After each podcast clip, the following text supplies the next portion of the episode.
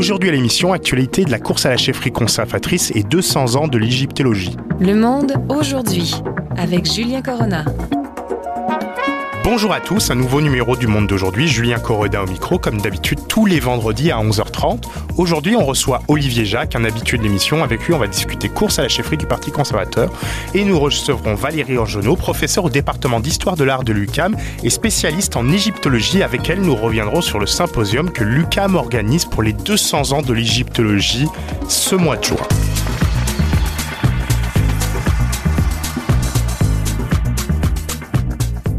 Notre premier invité du jour, c'est un habitué de Olivier Jacques, politologue, professeur adjoint au département de gestion, d'évaluation et de politique de la santé de l'école de santé publique de l'Université de Montréal et aussi nouvellement titulaire d'un doctorat de, des sciences politiques à McGill. Bonjour Olivier. Bonjour. Avec toi, on va discuter de la chefferie conservatrice et de tous les débats qui entourent cette chefferie. Une chefferie qui a pris une nouvelle vitesse cette semaine avec la publication des différentes euh, nouvelles membres et nouvelles cartes de membres qui ont pu être obtenues par les différents candidats, les membres qui sont allés chercher dans le cadre de cette course à la chefferie. On a pu voir une mandature, un membership plutôt, euh, de la chefferie conservatrice qui a triplé, atteignant plus de 600 000 membres, ce qui fait une force militante assez importante au Canada, ce qui amène beaucoup de questions par rapport d'une à la force du Parti conservateur, aussi au débat que ça va amener dans le cadre de cette mandature du gouvernement Trudeau, tenant et étant allié avec le NPD et aussi aux perspectives politiques pour le futur chef du PCC. Ma première question avec toi, pour toi, Olivier, c'est des centaines de milliers de cartes vendues, des sondages où le PCC, malgré plein de polémiques, on va prendre beaucoup de polémiques attachées à Pierre Poilievre avec le Bitcoin ou avec les attaques envers le gouverneur de la Banque centrale du Canada, et on y reviendra plus tard dans le cadre de l'entrevue, des politiques qui, malgré leur force, n'atteignent pas la marque du Parti conservateur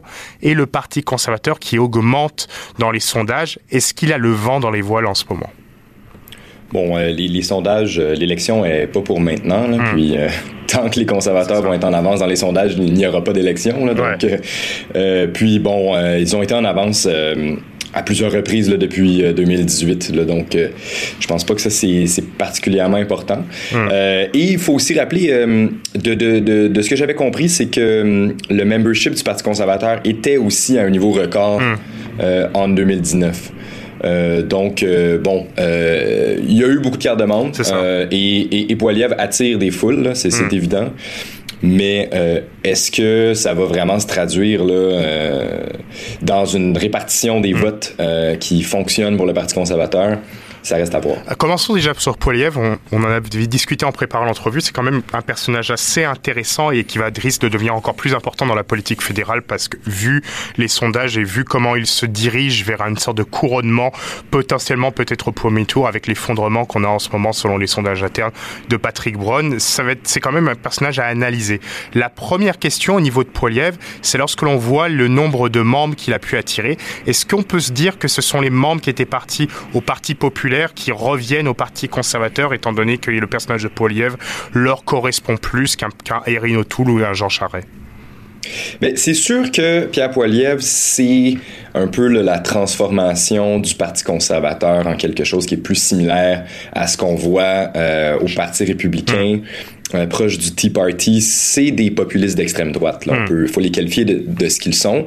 Euh, mais cela dit, euh, je, je suis je suis pas exactement. Euh, euh, excusez-moi, j'ai un peu perdu mon, mon fil de pensée. Pouvez-vous euh, répéter la, la question Est-ce qu'on peut recommencer oui, ce, ce bout-là? Il n'y a, pas trop, il n'y a pas trop. Ouais, excuse-moi. Je me suis un peu perdu. Non, il n'y a aucun problème, t'inquiète. Ça, ça, ça m'arrive pas tant que ça, mais euh, je, je, fais beaucoup de choses aujourd'hui à matin. Non, non, il n'y a, aucun problème, je te comprends. En ce moment, ça s'est débordé aussi de mon côté. Excuse, la question est excellente. on, on peut la faire. Ouais, puis, bon. ouais. Donc, est-ce qu'on peut. Et au niveau. De, pour, parlons de Pierre Poiliev. Attends, je vais reprendre. Parlons de Pierre Poilièvre. Au niveau, du nombre de membres qu'il a pu réattirer, on se rend compte que le nombre de membres qu'il a pu attirer est record et qu'il peut être aussi, qu'il peut correspondre un peu à de nombreuses personnes qui étaient parties auprès du Parti populaire et qui reviennent au PCC, étant donné qu'au Poilièvre leur correspond plus qu'une personne comme Erin O'Toole ou potentiellement Jean Charest. Est-ce que c'est quelque chose à prendre en compte dans le cadre de l'évolution du Parti conservateur?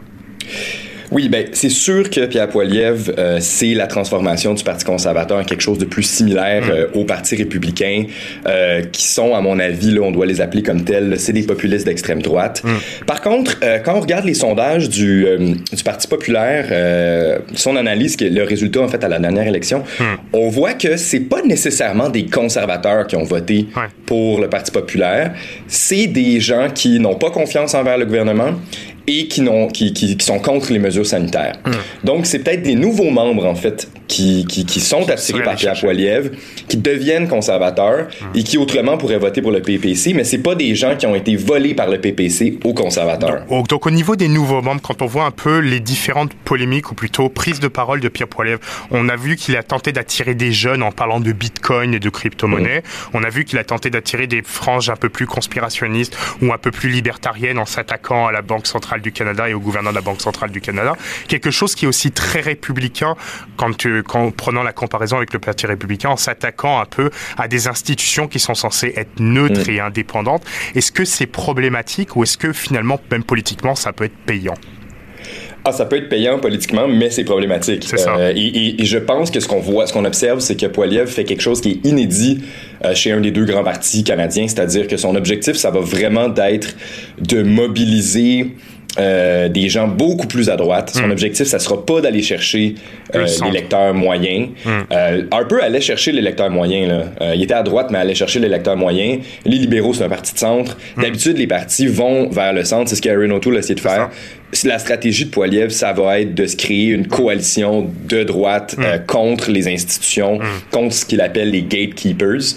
Euh, donc, euh, ça serait, ça pourrait être un gouvernement qui serait probablement le plus radical qu'on aurait eu mm. euh, au Canada là, depuis, de, de, depuis très très très longtemps. Concernant les autres candidats, on voit malgré aussi que malgré son clientélisme politique, Patrick Brown perd en vitesse dans les sondages et semble de moins en moins en mesure d'aider Jean Charest dans le cadre d'un second tour de scrutin, dans le cadre des reports des voix. Est-ce l'échec un peu de sa stratégie de Patrick Brown d'aller chercher les, les communautés immigrantes et d'aller chercher les nouveaux arrivants pour, leurs, pour les inciter à s'impliquer en politique?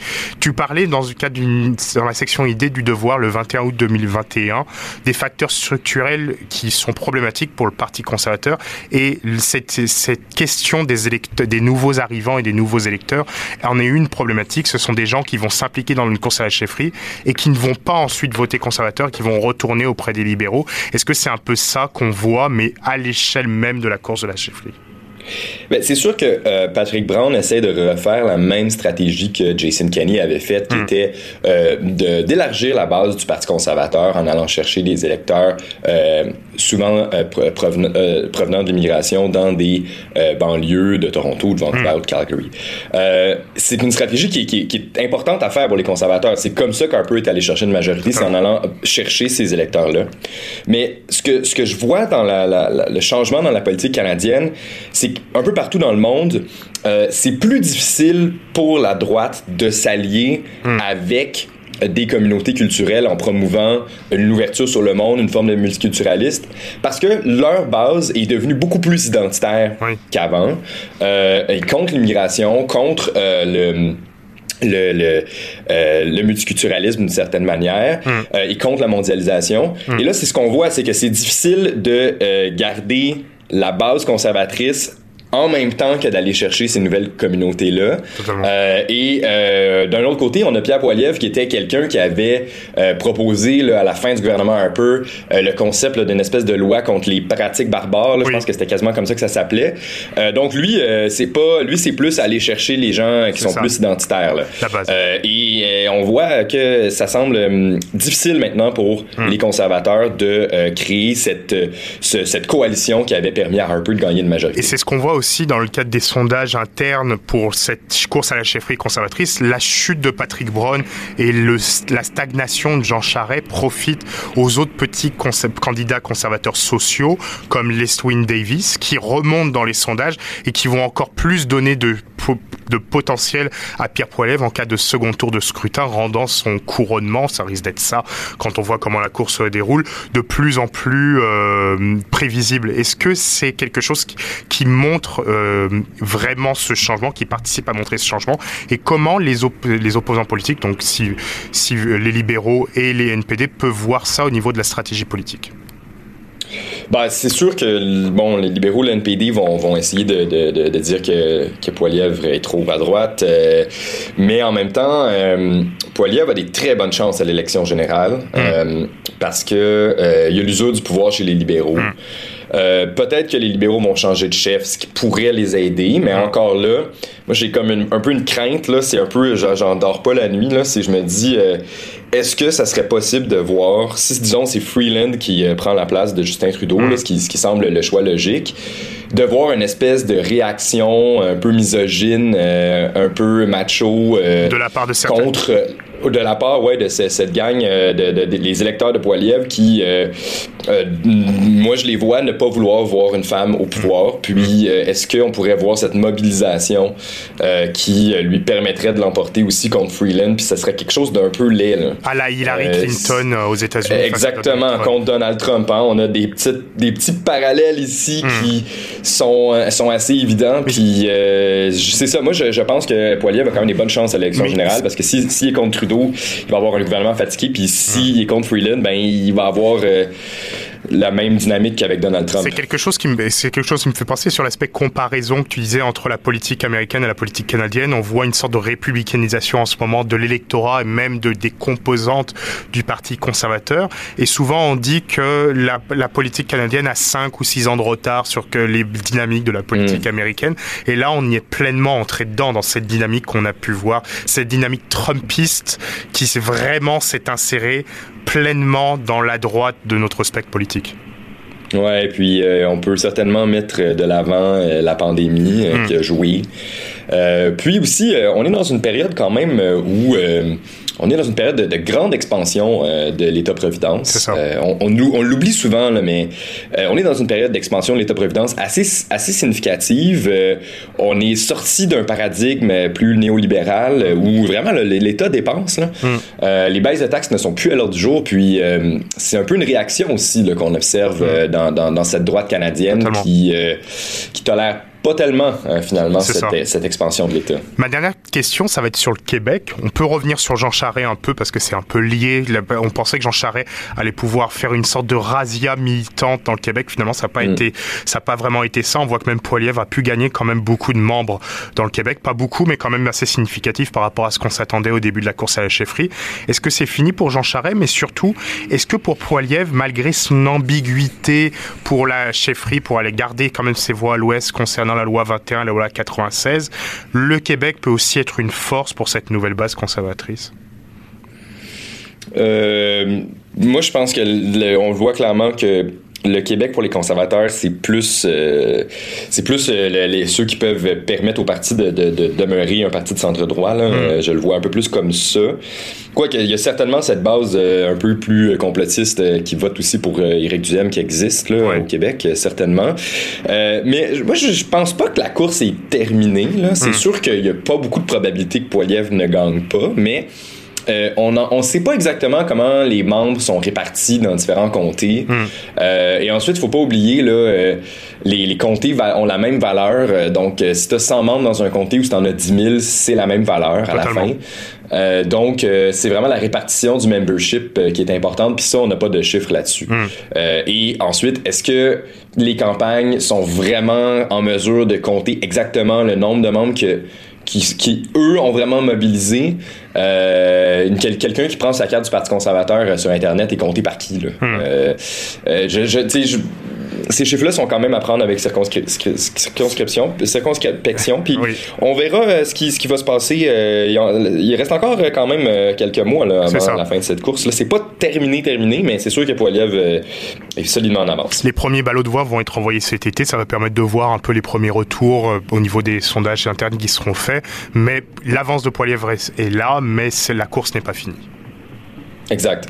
Bah, merci beaucoup Olivier d'avoir pu répondre à nos questions ce midi. C'est toujours un plaisir de te recevoir. Je rappelle que tu es politologue euh, et professeur adjoint au département de gestion et d'évaluation de politique de la santé à l'école de santé publique de l'Université de Montréal. Et c'est toujours un plaisir de te revoir. Merci beaucoup. Euh, merci beaucoup Olivier. Ben, merci beaucoup Julien. C'est toujours un plaisir de venir euh, à votre émission. Merci à toi.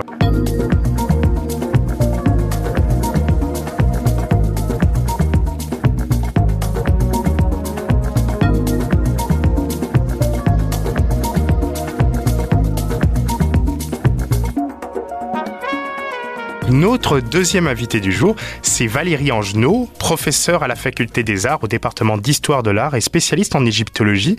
Avec elle, nous allons, parler du symposium que l'UQAM organise du 17 au 19 juin prochain à propos des 200 ans de l'égyptologie. Bonjour Madame Angenot. Bonjour monsieur. Donc co-organisé par vous et Jean Révès du département d'histoire, vous êtes deux spécialistes de l'Égypte ancienne. Cet événement vise à commémorer à la fois le bicentenaire du déchiffrement des hiéroglyphes égyptiens avec la découverte de la, pierre de Rosette de Champollion et le centenaire de la découverte du tombeau du célèbre pharaon Toutankhamon. Et nous pourrons revenir un peu sur cet pharaon un peu plus au loin de l'entrevue. Donc tout d'abord, de quoi l'égyptologie est-elle le nom?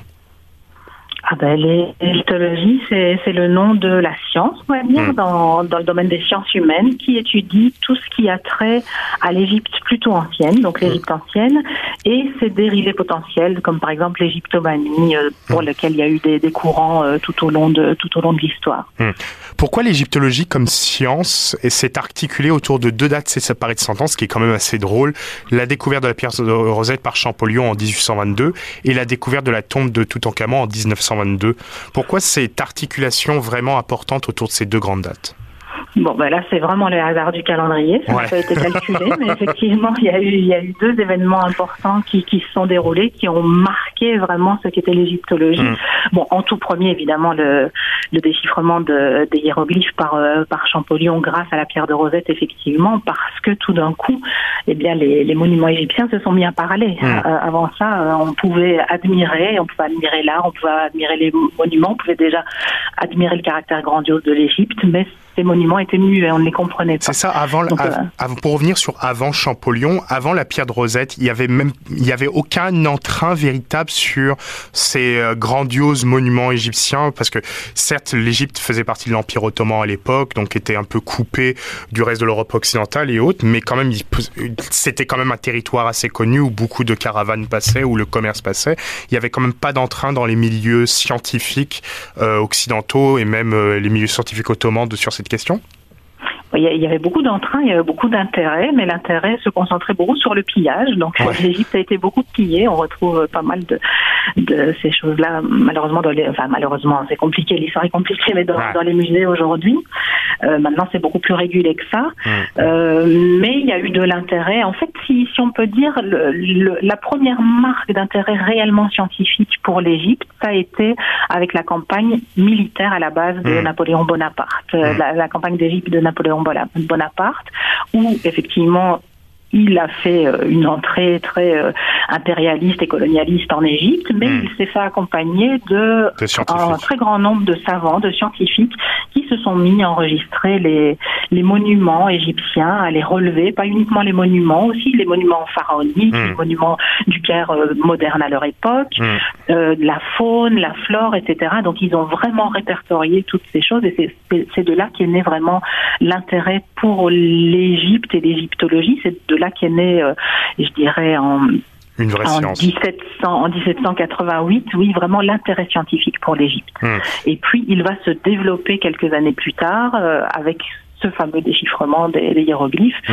Et puis, euh, je parlais tout à l'heure d'égyptomanie, c'est là aussi que va se développer l'égyptomanie, donc vraiment un intérêt populaire aussi pour l'Égypte. Donc on a eu 100 ans d'écart entre, la, entre 1822 avec Champollion, avec la pierre de Rosette, et la découverte de la tombe de Toutankhamon. Cette découverte aussi a été une grande date pour l'égyptologie, c'est un peu la cour, c'est un peu le début de la grande course à la chasse au trésor avec les les, les, pilleurs de tombeaux, les découvreurs de tombeaux et, et un peu cette explosion de l'intérêt pour l'Égypte ancienne ah oui, je dirais que ça, les, les, questions de pillage, ils ont eu lieu avant. Hein. Donc, euh, à partir de, donc, euh, à l'époque de Howard Carter, qui a découvert la tombe de Toutankhamon, l'égyptologie a déjà 100 ans, donc hmm. elle a eu le temps d'asseoir ses bases et d'asseoir ses bases scientifiques. Hmm. Howard Carter a été un excellent fouilleur. Il a répertorié, il y avait plus de 5400 pièces euh, dans le tombeau de Toutankhamon. Il les a répertoriées de manière tout à fait scientifique, avec des, hmm. des commentaires tout à fait pertinents.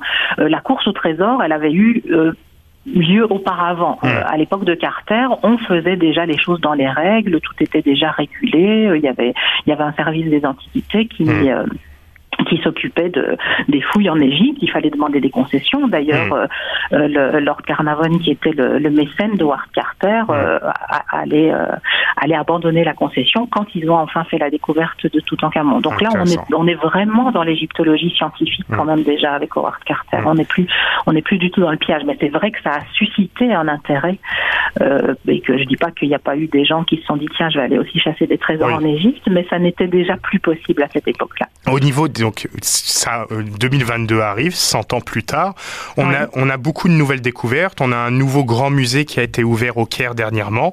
Aussi, on a encore ouvert. pas encore ouvert, mais en préparation, je crois, si, tu vas bien. On a aussi. D'ouvrir cette année justement pour pour scander les années 1822, 1922, 2022 pour qu'il y ait un grand événement. La, les, les, bonnes choses médiatiques.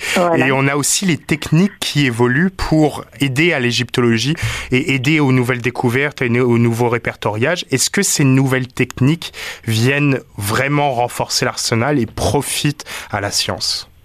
Ah oui, moi je pense que oui. Puis c'est pas nouveau. L'égyptologie s'est emparée des nouvelles technologies de, de assez tôt, on mm. va dire, parce que ça, ça ouvrait vraiment, ça ouvrait des portes. Moi, par exemple, j'ai fait de la modélisation 3D et de la réalité virtuelle il y a déjà 15 ans. J'avais mm. étudié ça. Euh, bon, maintenant, maintenant, ça s'est vraiment développé. C'est quelque chose qui est très installé dans l'égyptologie, ce qu'on appelle les humanités numériques. Par exemple, ma postdoctorante, mmh. Perrine Poiron, elle a participé avec Ubisoft à un programme informatique de reconnaissance et déchiffrement des hiéroglyphes qui vient d'être acheté par Google mm. sous le nom de ah Fabricius. Mon collègue Jean Revès, que vous avez mentionné tout à l'heure, utilise les technologies photogrammétriques pour reconstituer la salicocyte de mmh. Carnac. Mmh. Moi, je travaille sur le projet Scan Pyramide avec l'Université de Laval qui vise à sonder par myographie et infrarouge thermique euh, mmh. les espaces repérés dans la pyramide de Khéops. Et puis, j'ai aussi mon, proche, mon propre projet en oculométrie. Donc, oui, vraiment, euh, les technologies numériques ont permis un développement euh, de, de l'égyptologie et l'avantage de toutes ces technologies, c'est qu'elles sont non invasives. Hum. Donc ça permet de découvrir tout en, en, évitant de souiller, en évitant de détruire les, ces, ces éléments millénaires, que, comme, on, comme, on, peut le voir par exemple aussi avec, je prends l'exemple aussi pour la France avec les grottes de Lascaux et autres choses, où maintenant les mhm. nouvelles technologies permettent aussi de découvrir ces grottes sans avoir à y rentrer et détruire l'environnement et le milieu qui est préservé depuis des millénaires et des millénaires. Effectivement, et produire des facsimilés. Vous, vous mm. parlez des, des, grottes françaises, on produit des facsimilés. Ici, c'est un de mes projets également. Mm. Donc, dans le cadre de mon projet en oculométrie, je voudrais reconstituer un facsimilé euh, de tombe égyptienne mm. euh, qui va permettre justement un peu de soulager aussi euh, euh l'Égypte, hein, les monuments égyptiens qui, qui, souffrent un petit peu du tourisme. Donc, d'abord de préserver les données sous un sous un aspect numérique, donc de préserver les données numériques, d'avoir un reposoir numérique pour l'enregistrement de ces tombes et hmm. de pouvoir les, les, rendre accessibles au public hmm. sans endommager les monuments eux-mêmes. Ce qui m'amène à deux questions, comme on parlait un peu de vos projets et des projets de vos collègues? Au niveau de l'égyptologie au Québec, est-ce qu'elle est assez présente depuis assez longtemps, depuis longtemps? Le Québec faisant partie du Canada et donc ayant fait partie de l'Empire britannique, ça a dû aider à la transmission des différents savoirs et des différentes modes au sein de l'Empire liés à l'égyptologie. Et la deuxième question, c'est pourquoi ce symposium à l'UQAM du fait de la présence de l'égyptologie au Québec oui, ben justement là, alors l'égyptologie au Québec, elle est relativement jeune par hmm. rapport à, comme vous le disiez, au Canada anglophone où il y a plus de traditions, il y a plus d'universités, euh, à hmm. Toronto, à Vancouver où il y avait déjà un programme d'égyptologie. Le Québec n'a pas de programme d'égyptologie, mais le Québec possède depuis 2017 hmm. des égyptologues à l'UQAM. Donc 2017, ça a été l'année de mon engagement, mais mon collègue, mon collègue Jean Revez était déjà en place depuis 2006, si je ne m'abuse, je sais plus exactement. Euh, il y avait quand même déjà euh, un institut canadien en Égypte depuis, je connais plus mes dates, mais je pense les années 60. Donc c'est pas tout à fait nouveau. Il y avait, il y avait un intérêt pour l'Égypte au Québec, mais c'est plutôt un institut canadien. C'est pas un institut québécois. Au Québec, c'est vraiment très récent. Alors pourquoi est-ce qu'on organise ce symposium? Ben justement pour mettre l'égyptologie québécoise sur la carte, pour faire dire euh, que qu'il y a des égyptologues et il y a de l'égyptologie au Québec. Moi, je, je sais il y, a quelques années, j'avais j'avais fait une découverte qui avait été pas mal médiatisée. Et puis il y avait dans, dans les commentaires du public, il y avait quelqu'un qui avait écrit s'il y avait de l'égyptologie au Québec, ça se saurait. Ben voilà, bah, maintenant, ça se sait. Voilà, ça se sait pas. Il y a de l'égyptologie au Québec, donc on, est les deux seuls professeurs égyptologues en place à l'UQAM. Hmm. Donc c'était important de le souligner, et c'était important de le souligner aussi pour pour la communauté internationale, pour hmm. qu'elle sache qu'on va compter sur la scène internationale aussi. Et quel est le programme de ce symposium? Alors, c'est un programme qui va évidemment tourner autour de ces deux dates phares, mmh. que sont 1822 et 1922, donc de ces deux grandes découvertes mmh. euh, qui, euh, qui ont eu lieu, qui ont marqué l'égyptologie, donc le déchiffrement des hiéroglyphes, qui est finalement la découverte d'un patrimoine immatériel, mmh. et la tombe de Toutankhamon, qui est la découverte d'un patrimoine matériel absolument fabuleux. Donc, j'aimais bien aussi ces deux aspects matériels et immatériels. On sait que l'UNESCO préserve les deux dans ses perspectives. Il faut préserver à la fois les patrimoines matériels et immatériels. Et là, on a les deux en même temps. Donc, c'est l'occasion de réunir des, collègues sur le sujet, des collègues qui ont parfois des connexions avec les deux découvertes. Hum. Et je peux voir dans les collègues, vous avez des spécialistes quand même assez mondiaux de la science, comme les professeurs Elisabeth Froude de l'Université d'Oxford ou Aidan Dobson de l'Université de Bristol, qui sont quand même assez reconnus. J'ai pu lire un peu en préparation de l'entrevue. Donc, ça permet, ça, sur l'aspect, mettre le Québec sur la carte auprès de vos collègues et aussi auprès du grand public, faire venir ce genre de grande tête de la science d'égyptologie, ça peut aider. Ah ben, ça aide. Et puis oui, on veut que ça soit un, petit événement. Hmm. Euh, déjà, le fait qu'on ait des, des, invités prestigieux et qu'ils aient répondu à notre, à notre invitation, ça fait déjà ça fait déjà très plaisir et ça montre déjà qu'on compte sur sur la internationale. Hmm. Il n'y a pas que eux. Hein. Vous avez mentionné euh, euh, Dotton et Freud. Il y a Marga Boll qui est une sommité en France. Hmm. On va avoir Christiane Greco de, de du musée de Turin.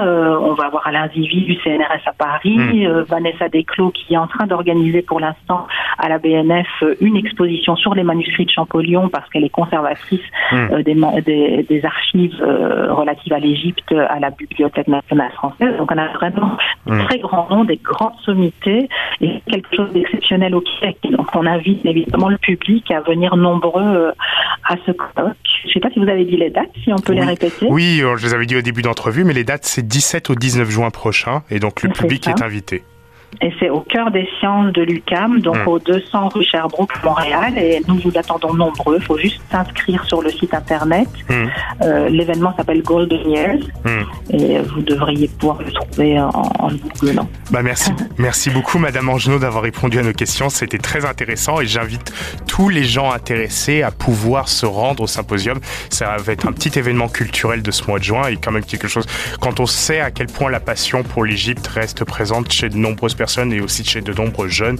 Ça peut être quelque chose de très intéressant à participer. Merci beaucoup d'avoir répondu à nos questions ce midi.